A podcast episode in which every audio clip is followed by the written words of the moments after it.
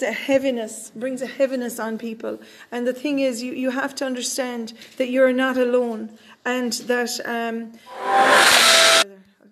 that uh, you're not alone and that this is not, uh, this is not God's will for us and, and that we have to fight past it, you know, and, um, and push past it. And nobody has it all together and there's no, you know, super saints uh, there's only one super God. He's supernatural and His power. And the, the Lord said, you know, uh, to Paul, Paul was saying to him about this thorn he had in the flesh and how he felt so weak with it. And, it, you know, God didn't give him the thorn in the flesh. Whatever it was, I don't know. Maybe it was, was it something from his past, uh, you know, condemnation and regret about, about uh, you know, all that he had done to the Christians before he became saved? Is that why he wrote in, in, in Romans chapter 8, there is condemnation for those who are uh, in Christ. You know, because that's what the enemy does is he torments your thought life. He torments your emotions and your mind and your heart. He'll torment you through other people even, you know, their actions or their and and you see what we have to lay our lives on on before the Lord and submit to him and yield to him. And it's it's not easy, you know, because there's things and we've just spoken about this the last couple of weeks how we are to sow to the spirit and not so to the flesh. And um, but uh, one scripture, you know, that's really the Lord. I I love that about the Lord is that you know when you are going through dark times and difficult things. Uh, he, when you know the Word of God and when you open the Word of God, God will speak to you. He speaks to us through His Word by the power of His Holy Spirit. And this is why it's so important for people's hearts to be turned to the Lord. And as we pray for people, you know, uh, people maybe pray for various things, but the greatest thing you can pray is that that a person's heart will be turned to the Lord and that they will hear his voice calling them. And you know, he doesn't just call them as in, hey, you, get over here. He calls them by their name, he calls us by our names. And, um, you know, when a person's heart is turned to the Lord, he promised to give us, Jesus promised to give us um, the helper, the Holy Spirit, who is our comforter. And He is the one, you know, why, why is that? Why did God, you know, the first thing that He said when He said, I will, I will send you um, the helper, the parakletos, the one who will come alongside you, the comforter. Uh, because we need comfort. And there are times when life is a struggle and when things are not, you know, fantastic or things are uh, difficult. And, and it's a lie for anyone to believe that everything is perfect with everybody's life or everybody's family because that is total baloney. And, you know, it's, it's, it's what made Facebook was people being able to put up uh, their, their best side to put up the best pictures. You know, our family is so happy. Look at all the wonderful things we do. Ha ha. And, you know, eh, eh, uh, somebody else then who's, who's struggling with a, a family that are just scaways and all over the place are going, oh my, look. And, and you know, it, it, it really, it, it inflates and, and promotes depression. Yeah, so it does. And, and it's a lie. And like, yeah, we have a Facebook page, the church, but it's really just to to, to deliver content that maybe people hadn't seen, you know, good news and uplifting news. But I'll tell you, we need to be very careful about the things that we're allowing to filter into our minds because they are, are affecting our mindsets. And for many of us, you know, when we're going through difficult things, it, you know, it's not our physical body that needs healing, uh, even though there may be a sickness. It's, it's what's at the root of it. And very often it's in people's mindset, in how they, their attitude, in how we look at ourselves. And I'm, you know, I don't write sermons. I just tell you what it is the Lord has been dealing with me with. But anyway, I can tell you that, you know, at, uh, uh, this is what God spoke to me in, in Psalm 27. Did I say Psalm 27? In Psalm 27. And um, praise God. In uh, verse, five, what's that, 5? I'll just get my glasses.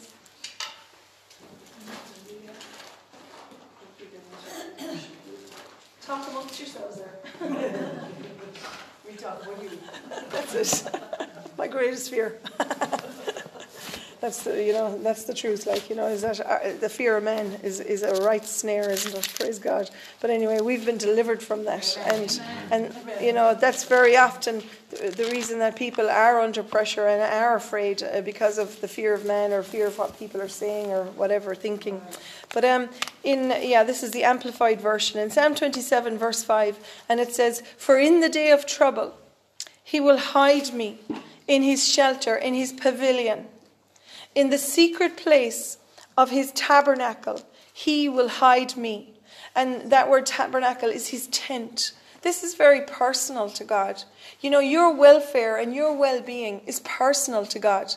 He doesn't, um, people have been taught, and religion, religion will tell people, the religious spirit rather, will tell people, you are a filthy, dirty rag of a worm. Stay back from God. You need to find somebody who's really good and really nice, who's already gone on to be with the Lord, and you better talk to them and get them to talk to God for you. Because there's no way that you could ever come close to God. And that's the way that people have been reared. And it's why so many people stay far away from God. Because they think that He, he won't accept them or that He'll look at all the flaws in them. We all know our flaws, but you know what? So does God. And yet He's still, it says in Ephesians, while we were still in our sin, He sent His Son Jesus to die for us. It didn't matter to Him. You know, the sin mattered to him, yes. And, and he sent the propitiation, uh, the, the, the Messiah, the, the, the ransom. Jesus paid with his perfect blood for the sin, but it was for the sinner Jesus came. He said, Those who think they are well don't need a doctor. I came for the ones who are sick and they know it, and there's no way out for them. And uh, that's why, you know, you need to be careful of that religious mindset as well. So, here, in the secret place of his tabernacle, of his tent, okay, how big can a tent be? Okay, there are some giant tents, but in the in the context of the of the day when David was writing it here, his tent, uh, you know, even the tabernacle, it was a very large building, but the outer court was, was very large, and that's where the people went. But the high priest uh, went behind the curtain, behind the veil, into the most, the holy of holies, into the place where God was. And that was much, much smaller place. And if you think about it, um, I don't know if you've ever been in a tent, but tents are fairly constrictive and small. And so, God, uh, and, and we sang it there, you know, uh, Lord, uh, that you would embrace us and, and this is what the Lord wants you to know is that He's your loving Father. And you've got to get over the notions and the, the mindsets that you have about things that you've seen and learnt from those who were earthly fathers because maybe they weren't uh, uh, uh you know um, able to reflect the love of god as they should have done but god the father is totally different and in James, um, just keep your finger on, on Psalm 27 and flick over to the book of James. Because the Lord has spoken to me a lot from this the last few weeks, and I was really delighted.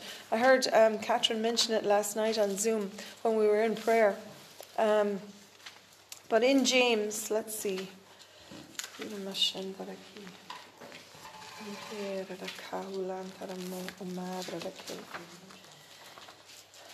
In James chapter 2, I'm going to show you two or three scriptures in James. James is some book. I love it. And you know, I love it the fact that James, who was Jacob or Jacob, he was Jesus' half brother. He's the one who wrote this book.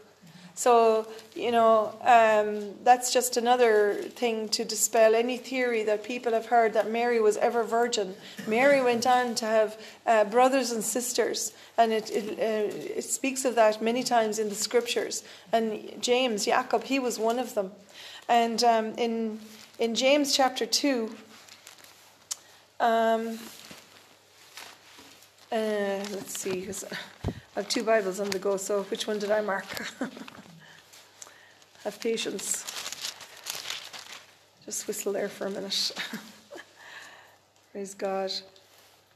He's talking about, um, you know, how people can show partiality to, to some, and uh, you know, over others, then they, they, they don't like them as much. Um, and he basically tells, you know, if you favor one person over another, you're committing a sin. You're guilty of breaking all the law. And um, uh, in, in verse 12, whatever you say and whatever you do, remember that you will be judged by the law that sets you free. There will be no mercy for those who have not shown mercy to others. But if you have been merciful, God will be merciful when he judges you. And another version says, Mercy triumphs over judgment. Now, this is not just in relation to myself, uh, that God's mercy has triumphed over the judgment that was due to me for my sins, because the, the blood of his Son washed my sins and cleansed me. And therefore, I have been able to come into his covenant of mercy. That's what the new covenant is it's a covenant of mercy and peace. It has shown and given me mercy through the blood of Jesus, and it has brought peace between me and God, and peace between myself and myself, and myself and others. And that's why Jesus said the greatest commandment is to love your neighbor as you, or sorry, to love the Lord your God with all your heart, all your mind. Why did he say that? Love the Lord your God with all your heart, all your mind, all your soul, which is your emotions, and your strength which is everything you are and everything you do. We are to love the Lord our God. And then we, he said, and you are to love your neighbor as you love yourself. And this is an issue for many of us in that when the enemy torments us and, and, and uses whatever situation or triggers to, to break people or to try and bring destruction, very often you'll see that people turn against themselves, or they turn against others, or they turn against God. And they blame themselves, or they blame others, or they blame God. And you see, it's the opposite. It's like the, the complete polar opposite of what God said uh, through Jesus is the greatest commandment. And so God wants us to be uh, at peace, not just with Him, but at peace with ourselves and at peace with our neighbors with those who are in our circle, our families, our neighbours, our uh, work colleagues, uh, all of those that we have anything to do with. And the thing is, is that you'll often see that people who are not at peace or who have not received the love of God for ourselves cannot then live at peace with others or with God. And there, you know, uh, but the thing is, is that we read it last week. I'm not going to go over it again in Romans chapter 12 that, you know, as far as possible, as much as depends on you, live at peace with all men. Amen. And so there has to be um, a, a, a, dusting off, you know, get up and say, Yeah, I have messed up. Yeah, he did mess up. Yeah, she did mess up. But you know what? God, you are good, and that will never change. And you want me to be at peace, not just with you and in intimacy with you, but also to be at peace with all of those in, in my circle and with myself. And that's perhaps why Paul said that there is no condemnation now for those who are in Christ. And why God said to him, My grace is sufficient for you in your weakness. Yes, you're weak. We all are. We don't have, we could never save ourselves. We could never do anything. We couldn't even breathe our next breath unless God had given it to us. And so, you know, we have to be mindful that uh, this is what's wrong, you know, with people. Um, that people think that this is all there is. But we are only passing through this world. We're here on an assignment. We're here as ambassadors of God's kingdom Amen. to fulfill His purposes. And this week, as I said, you know, the, the Jews all over the world are going to celebrate with rejoicing the feast of what they call Purim, P U R I M.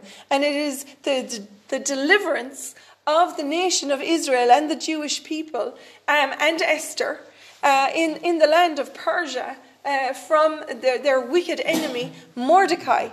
And you see, it's a real reflection of the church today. And Mordecai, who was Esther's cousin, you can read yourself. I really encourage you to read the book of Esther this week. It's only 10 chapters long, but it's actually riveting. So it sounds a lot, but you, you won't be able to put it down. But um, the thing is, and ask the Lord as well, don't ever read the Bible without asking, Holy Spirit, will you reveal to me here what it is that God is speaking to me? Because this is why, you know, people in all their intellect and education will say, the Bible is just a load of myths and stories. They are, are looking at the Bible and the Word of God from their intellect and their heads, and God help them, but there isn't much in their heads. Uh, you know, they, they may have great degrees and all kinds of things, but if they don't know the Lord, and this is the thing, you know, people are storing up so much on this earth for themselves, they're achieving great things for themselves and, and all this, and that's great. God wants us to be achievers, He wants us to, to do well and, ex- and to succeed. But when you're doing it in your own power, you're going to find out fairly lively at some point your power runs out and your strength runs out and you're left running on zero. And if you don't know the Lord, you're in deep, deep trouble. And uh, praise God. Uh, so mercy triumphs over judgment, and judgment comes from being being at odds with God. And we just read in Psalm 27 that the Lord will hide me in his in his tent, in his pavilion. He will give me shelter and refuge there in this, in this place of close intimacy with Him. This is not some weird, you know, sexual type of intimacy. But the thing is, is that it's, it's intimacy in the same way uh, that actually the, the, the Word of God tells us that marriage is a reflection of the relationship between God and Jesus and the church. Uh, that, and that's why that at the end of people wonder why why will Jesus say that that he'll say to some people depart from me I never knew you when they were always telling people about God. But you see, unless we enter into the secret place and come into that close, uh, close intimacy with God of, of you know, uh, worshiping Him, of yielding, I suppose, yielding and submitting to His plans and allowing Him to use us as vessels of glory and honor. There's nothing dirty about it. There's nothing, uh, as I said, sexual about this intimacy, but it is a pure, holy uh, relationship based on the blood of Jesus Christ. And we have to, that's, that's why we celebrate communion, to honor what Jesus did for us, Amen. to allow me, somebody like me, we sang it there, you know, amazing grace, uh, how, how sweet thou art, that, that would save a wretch like me. Um, the man who wrote that, that portion of that song of Amazing Grace, you know, he was a slave trader. He, he was involved in evil and corruption and all kinds of, of defilement all his life. And yet, when he came to know the Lord and he received his mercy, you see, mercy triumphs over judgment. And when that man received God's mercy, he was brought back into right relationship with God and, and filled with his spirit, and now living for him, with him, collaborating with him. Jesus said, You know, uh, come to me, all you who are weary and heavy laden, and I will give you rest. Come and learn from me, for my yoke is easy and my burden is light. And, and that, that word yoke, it's, it's that yoking together of. Will you come with me, Louise, for a minute? Let's display it here. Oh, sorry. what end am I? Uh, uh, of, of collaborating together, me and the Lord Jesus Christ, and walking in one step with each other, you know, and, and being in perfect synchronization. In, you know, me drawing from Him what He wants to do, and Him using me to disperse and to, uh, thanks Louise, and to uh, uh, fulfill His plans for my life on this earth. And that's what He wants for every man, woman, and child to come to know Him in that, in that relationship of, of total union. Um, uh, where I am a vessel that can be used by God to, to display His power, to display and demonstrate His kingdom. And so we can't do that until we've come to the Lord and, and released all that sin out of our lives and realize that mercy triumphs judgment. That we do not have to live condemned and accused by the enemy because he's a liar. And not only does he lie into our ears and, and spout off uh, rubbish, uh, you know, trying to, to, to, to, bring destruction to people uh, through whatever circumstances, but he causes, you know, lying symptoms and all kinds of manifestations in the physical body because of those lies. And many people are suffering and struggling in their bodies with various diseases and, and sicknesses because of the manifestation of conflict within them conflict between them and God, conflict between themselves and themselves, you know, me and myself, or conflict between me and others. And you see, any kind of conflict, condemnation, accusation, unforgiveness, or bitterness or strife, it manifests in the body as sickness. And so that's how somebody who has some kind of terminal cancer or, or, or you know, some kind of, of fatal diagnosis uh, that when they come and, and hear the word of God and hear, uh, you know, read for themselves what is inside in the word of God and they receive his mercy and his love, that that sickness disappears instantly. How, you know, it's not some kind of voodoo doo doo magic. It is because their, their life has come into alignment. And, and so that is what we must do is, is ask the Lord to bring us into alignment. And the only place that we can do that is in that secret place, hidden and concealed by Him in the pavilion. And in uh, go on to just uh, James chapter 3. James chapter 3 as I said, the book of James, it's only like four or five chapters long. It's so interesting and very simple. I love that about James as well. You know, even in the King James Version, it's a really simple uh, word to understand. But um, he talks about in, in James chapter 3 about controlling the tongue. And he gives the practical object lesson of how a huge ship is, is steered by a pilot, you know, by the captain, by a, a very small rudder can turn that giant ship. And in the same way, he said, Our tongue, stick out your tongue, mm, there it is. Our tongue can uh, be utilized by God or by the devil. And, you know, it can, it, it's a flame of fire, he said, and it's set on fire by hell itself. And, uh, you know, he, he goes on to say that people can tame all kinds of wild animals, but they can't tame the tongue. And uh, we read it there on Thursday night on Zoom as well. You know, that death and life are in the power of our tongue. Now, that's not only for when we're speaking about other people, but it's also about when we're speaking about ourselves. And the Lord, you know, He's, he's trying to minister to this to His children. You can't talk like that about yourself. Don't be saying things like that. I can't do that. I'm useless. I'm hopeless. These are the things the devil will tell you in your ear. You're useless. You'll always be a failure. Your father before you was a failure. Your, your, you know, your whole family are failures or whatever. He will try and, and frame your world with his words and his lies. And he wants you to get into agreement with him, uh, to, to believe those things and to start saying them yourself. And you need to repent for, for the things, the idle words. Jesus said, you know, every idle word that anyone speaks, they'll be judged for unless it's repented of. And we need to repent of getting into agreement with the devil where we have said, uh, you know, negative things about ourselves or about others or where we've listened to those things. We need to repent and cut from it because it is not of God. It is not of God. And make that clear. Either we're reading the Bible and living by it or we're not. And so, um, you know, he says the tongue can set a whole, a whole forest on fire. Think about that. One tiny spark can t- set a whole forest on fire. And it says, you know, that this same tongue we'll use for one minute praising God, oh, praise the Lord, hallelujah, and the next minute for tearing the legs from under uh, somebody who's been made in God's image, our, our, one of our brothers or sisters. That is, it just, you can't live like that. We're like the unbelievables now. You can't do that, let's. You just can't do. Did you ever see that one with the guards? It's so funny. Jon, uh, Kenny, and Pat Shortt. Yeah. You can't do that, lads. You just can't do it. Well, that's what the Word of God says. You can't live like that, and we can't do that. We can't bless God in one breath and then in another, you know, curse somebody. And, and it's something we're all learning. It's something we're all learning. Listen, no one has it all together. And uh, this is not a word of condemnation. Anyway, where am I? In, in getting on to verse 13. If you are wise, this is James 3:13.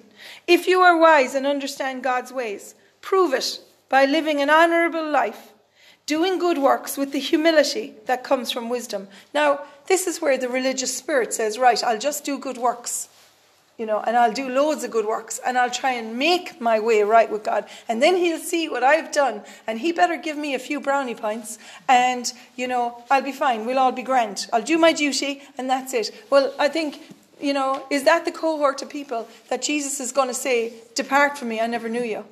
Because, and, and, and they'll say to him, Well, Lord, we prophesied in your name. We did this in your name. We did that in your name. And he says, You never knew me, and I never knew you.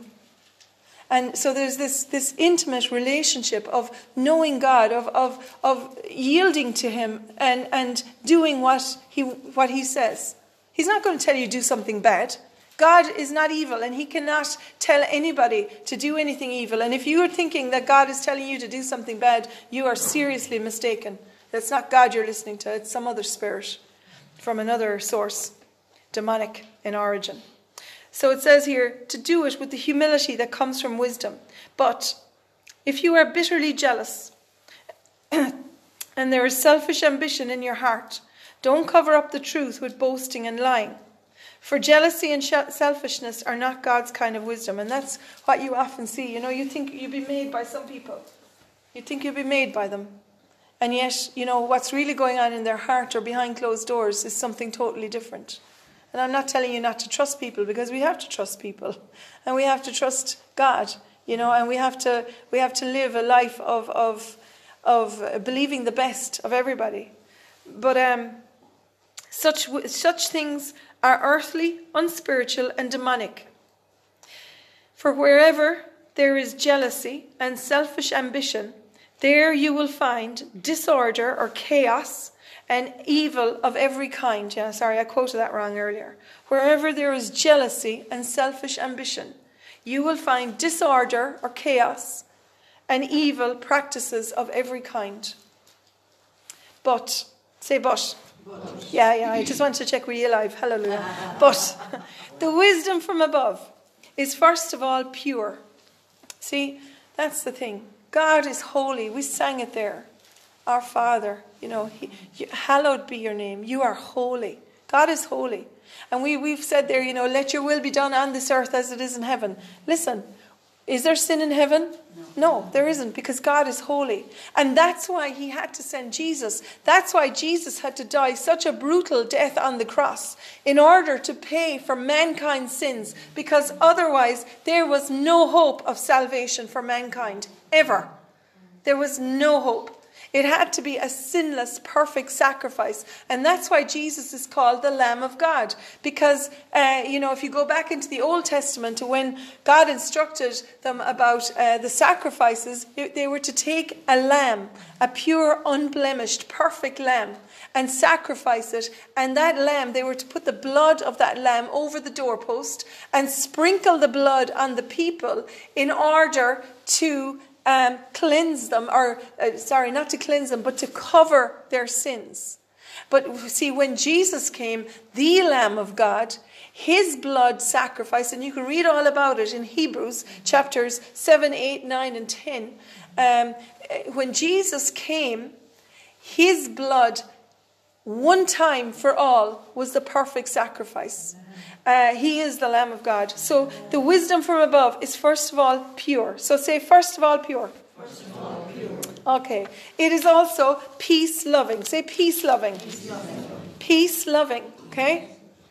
Now, um, it is also gentle at all times. Say, gentle at all times. And willing to yield to others. Willing to yield. Yeah. So, willing to yield, uh, as in you know, willing to yield to God, first of all, yielding. That's why Paul says, I die daily. He laid down his flesh every day. Did he want to do the things that God had called him to do or minister to the places where they beat him and, and savaged him and mocked him? No, he didn't. But he did it. He yielded to God. Even though he knew he was facing, you know, uh, terrible things, but he still did it uh, because he loved God more.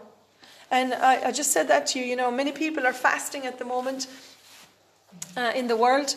Uh, they're fasting in religious circles and things like that, and, and that's wonderful. And you know, God has called us, Jesus called us to pray and fast. But I, I, I really feel that a key to successful fasting, to be honest, I, I wasn't a great faster myself. Uh, I found it extremely difficult and frightening because I would think that I was highly hypoglycemic and how could I do without sugar or food or anything. Uh, but I'll tell you, the Lord has really uh, broken that fear off me as I have understood that I love God more than I love a tin of Coke. You know, and that's Coke as in Coke Zero, not cocaine. And, uh, uh you know, uh, uh, that I love God more than I love and, and the same, but I think that the Lord isn't just calling us, and, and this is maybe where I'm, I'm coming from with this teaching that the Lord is not calling me to just, you know, fast from food as some kind of a religious effort. He's calling me to fast from the way that I have reacted to things, to people, to circumstances. He's calling me to fast from being afraid of people. He's calling me to fast from, from uh, you know, judging people or being, you know, uh, thinking the worst about them. He's calling me to fast from those things. And I think that God is far more interested in our character than He is our food. but you know, when we put down the flesh, maybe it starts with, with fasting uh, food or fasting whatever your favorite thing is. There's no point like in fasting your breakfast, to be honest, because I think anyway. Well, maybe there is times, and the Lord, there's different types of fasts, and He does call us, you know, to, to fast different times. But I think if you can fast something where you have a problem, uh, I, I think that's where you're going to see real breakthrough. You know, maybe it's it's your reaction. I know myself. He's really dealt with me about this. I have pages written to myself uh, about, uh, you know, uh, the things that God has been showing me uh, to fast from. My reactions to certain people in my life when they annoy me or get on my nerves, and um, have I got there? No, but I'm getting there. it's a it's a daily thing. I die daily. Hallelujah. But um, you know, just to or you get a phone call or, or something doesn't, you know, the bank is, oh, gee, in the red again or something, you know, and, and your immediate thought is fear and, oh, what's going to happen? How am I going to sort this? Uh, Listen, maybe if you fasted from that reaction and say, Lord, I thank you. You promised me, your word says that you will supply all my needs according to your riches and glory by Christ Jesus. And I'm going to trust you here and I'm not going to react the same way. I think it's something like what, you know, Joyce Meyer had a great teaching one time about going around that mountain again. You go around, you come to the end, you get the test, you fail the test. You have to go around the mountain again. You come around again, you get the test, you fail the test, around that mountain again. You know, and, and the thing is, is that our lives are, are a series of, of uh, peaks and valleys, and, and oftentimes uh, people are afraid of the valleys, afraid of the test, but actually what God is looking for is maturity. He's more interested in our character than he is in, in, you know, that's why he said to Samuel, Man looks at the outward, but I look at the heart. And so God sees what's in your heart as well, by the way. So, you know, don't be letting yourself get condemned. Don't let the enemy condemn you. Uh, and if you hear condemnation or accusation in your ears from, uh, you know, that's the enemy twisting. He's twisting the truth of the Word of God because what God's Word said is that He loves you and that He's proud of you you know how many people need to hear that who've never heard it from their fathers or their mothers? I'm so proud of you. You're, you, you know, and people need to hear that God is proud of you. That's why all these, you know, people are off on this pride uh, crusade. They're looking for, for somebody to speak into their lives. And I'll tell you, to have any man or woman to stand up and be a spiritual mother or father to those who are lost and to, to speak forth the truth of the Word of God and give them the truth. Don't give them, don't give them lies. Don't you know? You need to speak the truth, but you speak it in love. Uh, you, are going to see, uh, if we see the church doing that, we're going to see people melting in the presence of God. So let's get back to this. Um, it's willing to yield to others. It is full of mercy. Say, full of mercy. Full of mercy. And the fruit of good deeds. Of good deeds. It shows no favoritism, no favoritism. and is always sincere. And those who are peacemakers, who are peacemakers will plant seeds of right, uh, seeds of peace, seeds of peace and reap a harvest of righteousness. Harvest of righteousness. Yeah, you know, there's two uh, types of peace people mentioned there: peace loving and peacemakers, not peacekeepers. And there are many of us that have been living in situations with people where we have been operating as a peacekeeper, you know, and peacekeepers uh, will never have confrontations, but peacemakers will. And there are times where you need to have an open discussion and dialogue, and praise God for anyone who, who you can have that, you know, with. But there are other times where it just needs to be a confrontation, because this is the fear of man, where people have been trying to keep the peace, walking on eggshells, afraid of, you know, disrupting or disturbing somebody and, and, and you know, poking the bear and having the bear attack you. Well, God calls us to be Look at that again. Peace lovers or peace uh, makers, not peacekeepers. So that was something else I noticed. Okay, so just to go back uh, to Hebrews, actually, um, it's the book behind uh, James, Hebrews chapter 13. Okay, just almost finished.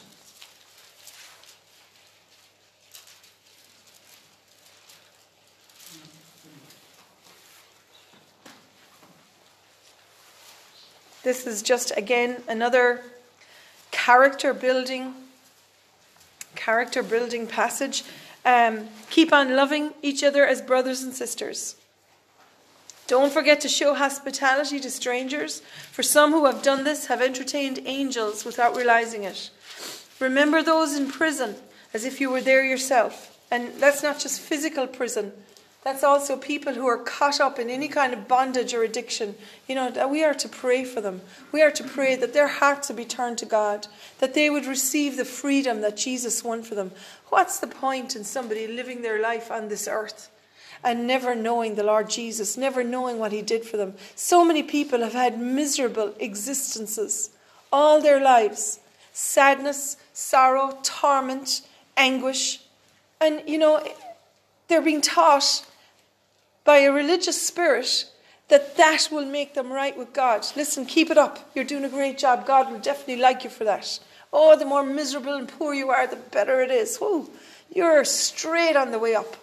Like, what a lie. Jesus said that the thief came to steal, comes only, sorry, he comes only, steal, kill, and destroy. But I have come that you would have life and life more abundantly. Abundant life. What does abundant life look like? It looks like overflowing, more than enough, blessed, peace, peace with God, with yourself, and with men. Hallelujah. So, um, yeah. Remember also those being mistreated as if you felt their pain in your own bodies. Give honor to marriage and remain faithful to one another in marriage. God, I'll tell you, there's a big wake up call coming. A big wake up call coming for people who are not doing this. Because marriage and the family is God's original plan yes. for men on this earth. And people have got sidetracked and distracted, they've got seduced into having affairs and, and all kinds of, of you know porn and, and I'll tell you it, people are there you know there's a big um, a big uh, upset on social media and all that this week about uh, the sex education that's now being planned uh, and actually has been rolled out in England and in Scotland and the Isle of Man and here as well, I suppose. Um, the curriculum for the religious education in Ireland is now um, encompassing a very uh, totally pornographic based sex education. And, you know, it's, it's, it's only really a, a consequence of the things that have been going on in homes. Because men and women who, who have been rearing families for generations have been allowed to abdicate their responsibility of teaching faith to their children by making teachers do it at school. That's the first issue, the first problem. That faith and, and everything to do with that, that p- children have been taught religion in school. And I'm not against religion teachers or anything like that. I know they have a real heart for God. But unfortunately, the curriculum they're following is a curriculum based on, on you know, deception, total deception. And uh, my children were never allowed to go through religious education at school. They were exempt from that class because I think you know they have enough things to deal with without getting that confusion in their minds. Mm-hmm. But the other thing is now that that religious education is opening up to now teach them all about their sexuality. And um, I, I, don't know whether you've seen this or not, but there's a very um, vile um, curriculum that has been released, certainly in the United Kingdom, and I'm nearly sure it's very similar here, that is now teaching children um, all kinds of, of uh, perverseness, um, how to use, um, what you call it, uh, let's see now, because little ears, um, you know, uh, all kinds of different um, types of, of sex and, and uh, you know, uh, all kinds of, of just perversion. And so, in, in actual fact, the porn industry is now teaching our children their education. And this has come about because parents have already abdicated the responsibility of teaching faith to the teachers. So the teachers are now teaching them everything. And I'll tell you, it's a curse. And it's also the reason is is because why why didn't the parents teach them about God? Because most of them don't know it themselves. And so, you know, if they were to teach uh, their children about God and about faith, what would happen is they would actually have to themselves stop and look at their own lifestyles and at the way they've been living, and they would be convicted. So naturally, it's much easier to let a teacher do it at school, and that it's like, I don't have to do that, I'm excused from all that. And now, parents are getting worried because it's out of control. And also, the authority that parents have is now being taken out of their hands. So, a child who wants to now transition to a different gender can actually do so without their parents' consent in some parts of the world. Uh, you know, uh, can, uh, can actually go and have an abortion without their parents' knowledge or consent. A child and you want to know why is our world all of a sudden turned upside down? I'll tell you because children have been put, made into idols. People are worshipping their children. And it says it in the word of god in isaiah that children will now be your rulers and your dictators. And that's exactly what has happened. Again, that men and women who should know better and who should know the, the Word of God, my people are destroyed by, for lack of knowledge, have now given the authority uh, that they should have in their home and over their families, uh, or else that they're not even with their families, they've absconded and left them, or never were there first day.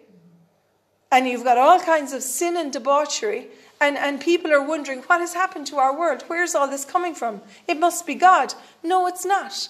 We are the ones who have authority on this earth, and it's about time, the Lord is saying, for the church to stand up and start taking its authority. Amen? Where am I? Oh, God. Anyway, here we go. In, in verse 5, this is still Hebrews 13 5. Do not love money be satisfied with what you have. Now, what that means is stop making money and, and uh, all that wealth and land and everything an idol. There's a difference.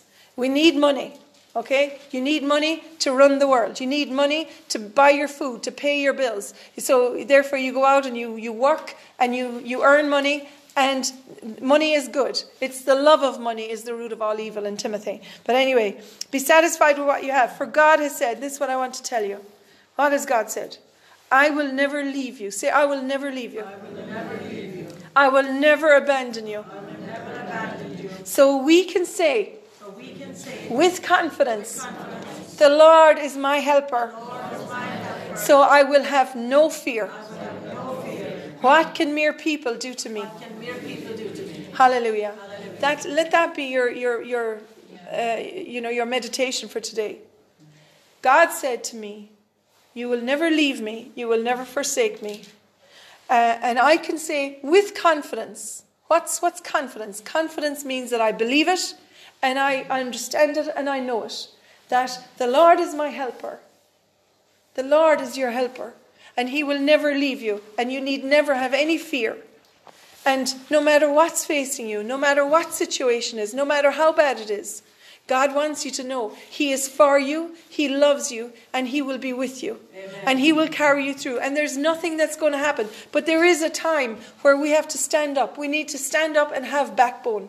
We need to stand up in our families and take the authority that we've been given. We need to stand up and start praying with authority and like we believe it. Hallelujah. Amen. So, just as we break bread in Psalm 55, and it says in verse 22 Give your burdens to the Lord, and He will take care of you. He will not permit the godly to slip and fall. And the Amplified says, He will never permit the godly to slip, fall, fail, or stumble. You know, if you, I, really encourage you that when you do come to church, bring a notebook and bring a biro. And sometimes, you know, you might hear something, maybe a different translation to the translation in your own Bible. Write it down. Because it's so important to know the meanings of the words. So give your burdens. There's an actual giving of them.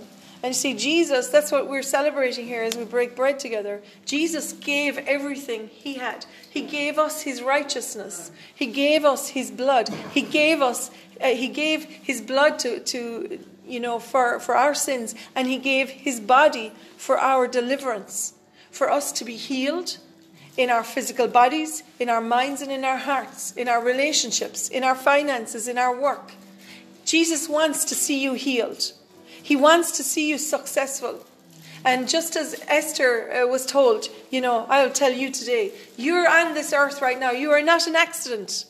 You know, there are many people, and they, maybe their births have come about because of, of some kind of you know, bad thing that happened to their mothers or something like that. Listen, there's no accidents. Not that God caused that, but you know, the Lord has brought you. Uh, uh, you know, it says children are a, a reward from God, and God has brought you to this earth for such a time as this. To accomplish great and mighty things for Him. And no matter what has happened in your past, and no matter, you know, what the state you're in right now, You've got to, to put your eyes forward and say, Lord, what is it that you want me, just like me and Louise there when we were walking together? What is it that you want to achieve through me? I want to bring you glory. I want to, to live for you. I want to yield to you and, and allow you to use me, Father. For, you know, he says, Eye has not seen, nor ear has heard, nor has entered into your heart the things which God has stored up for you because he loves you. But he does reveal them to us by the power of His Spirit. So when we uh, ask the Lord to baptize us and fill us with His Holy Spirit, Jesus does that. That's why He says, I will send you the Comforter, the Helper, the Holy Spirit, and He will help you. He will teach you. He will uphold you and lift you up and carry you through. He will minister to you. And not only that, but He will minister through you to, to others and He will use you to be the hand that stretches out to help somebody else. And you see, all of this is character. It's like our, our natural desire is to be selfish and say, well, all about me, all about me. But God's character is outward, all about Him, all about her, all about them because so many people are miserable in their lives because they've, they've never known the truth that God wants to set them free and that He wants to use them to be a blessing. And they've listened to the lies of the enemy that has told them, you can't do that and you'll never do that and you're hopeless and you're useless and nobody would ever want to hear you. And so they, they live their lives in this kind of imprisoned state of, of, of you know, paralysis. And that is demonic. God has put you on this earth for such a time as this. And he has a job for you and a calling. Look at your neighbor, turn around and tell him he has a job for you. Yeah. You think your job is just your day job. No. That's just what he uses on this earth to bring you in money so you can pay your bills. God has a job and a purpose for you. And it may be in your job. You know, there are many people that are uh, teachers and, and doctors and firemen and mechanics, and, and you see them and they love their job. Farmers, uh, you know, all kinds of sh- people who work in, you know, there's some shops you go into, and there's, there's people behind the counter there, and they are just such a blessing and a fr- breath of fresh air. They are so good at their job and, and welcoming. And then you go in someone else and you see them behind the counter and you just go, why are you, why are you even here? You know, you should really go and find what it is you're called to do and go and do that. But um, God has a job for you, and He wants to fulfill His destiny and plans for you. So as we cast our cares and give our burdens to the Lord, it says it in Peter, uh, you know, cast your cares on the Lord, for He cares for you. So let's pray. Father God, Father God, today I rejoice today I rejoice because Jesus, because Jesus, you set me free. you set me free. You paid the price You paid the price with your body and your blood your body and your blood so so that I could be healed, that I could be healed, forgiven, forgiven, and made whole, and made whole, so that I could live in peace, so that I could live in peace, and so that I could be used by you so that I could be used by you. in collaboration with you, in collaboration with you, in partnership with you, partnership with you, led by your Spirit, doing the doing the good works that you have called me to do. you have called me to do. I ask you to forgive me to forgive me for any time for any time that I have based my salvation based my salvation on how nice I was, how nice I was, or how good I did things, I did things, or how I helped people. I helped people. I could never save myself. Never save myself. It's only Jesus. It's only Jesus. And I declare you today declare you today to be Lord of my life, Lord of my life, Lord of my family, Lord of my family, Lord of my home, Lord of my home, and Lord of my future. Lord of my future. I ask you to forgive me I ask you to forgive for the things of the past. of the past. And now I forgive myself. I forgive myself. And I forgive all of those all of those who hurt me, who hurt me, who wronged me wronged me in any way. in any way. I release I release forgiveness forgiveness and mercy and mercy to them to them and to myself. and to myself. Because mercy triumphs judgment. Amen. And so I eat this bread today. This bread today, I eat healing I eat healing, and restoration into my body, my heart, and my mind, my relationships, my finances, and my work. And I thank you, Jesus. I proclaim your death Proclaim your death until you come again. Amen. So he said, Take and eat this bread. This bread is my body, which is given for you. Do this in memory of me. Amen. This bread, this biscuit, it's just a symbol. It's a symbol of the body of Jesus. It's not. It's not some weird, uh, you know, um, thing that has occurred. If you listen to Jesse Duplantis, he's really funny, and he said that you know, he was involved in, in a denominational relation, um, religion one time, and his mother was really a great advocate of it. And that um, when they took the, the bread and the cup, when the, the bread one time, that uh, he was chewing, and his mother whacked him across the head and said, "Stop eating, Jesus." you know, but it's what you're doing is is symbolic. You know, the Lord is not, He will never tell you do anything evil or wrong, and cannibalism is wrong. And um, what He said is take it as often as you take bread, do it in remembrance of me. Just bring to your mind's eye and remember in your heart what it is I did for you and how you're washed and cleansed and made right with God so that you can go off and live successfully on this earth and do great things for God. Hallelujah. He wants you to do great things. Imagine that. So let's take the cup. Let's say together, Lord Jesus, you have a job for me. I'm not unemployable. No, you have a purpose and a plan. And it is for such a time as this, oh God, that you put me on this earth. I am a gift to my family and to this world. And I thank you for using me to demonstrate your kingdom, your love, your power in all of my life. I give you my life. I yield to you, Holy Spirit. I ask you to baptize me afresh and fill me with your fire and your power. I can do all things through Christ who strengthens me. I take this cup in remembrance of your blood, Jesus, that you shed for me to bring me peace. Hallelujah. Amen.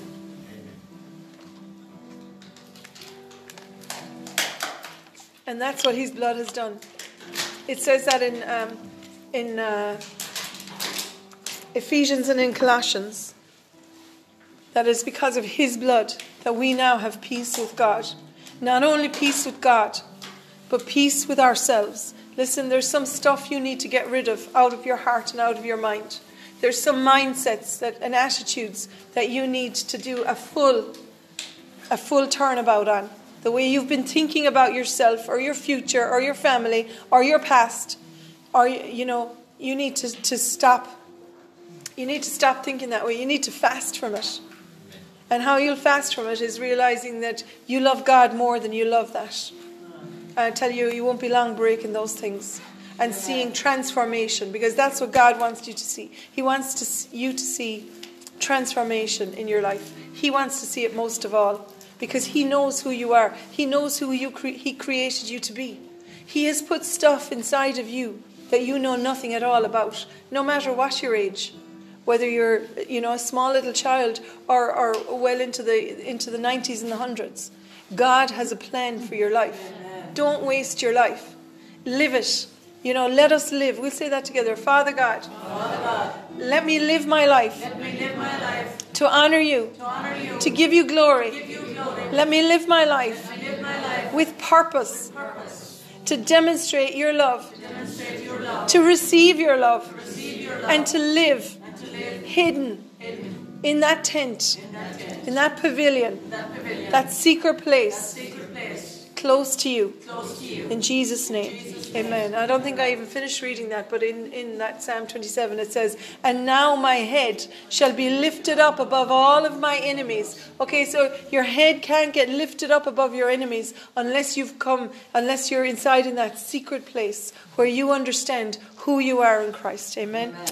I pray this blessing now over everyone in this room, all our families and loved ones, wherever they are. The Lord bless you and keep you. The Lord make his face to shine upon you and be gracious unto you. The Lord lift up his countenance upon you and give you his peace, his shalom. In Jesus' name. Amen. Amen.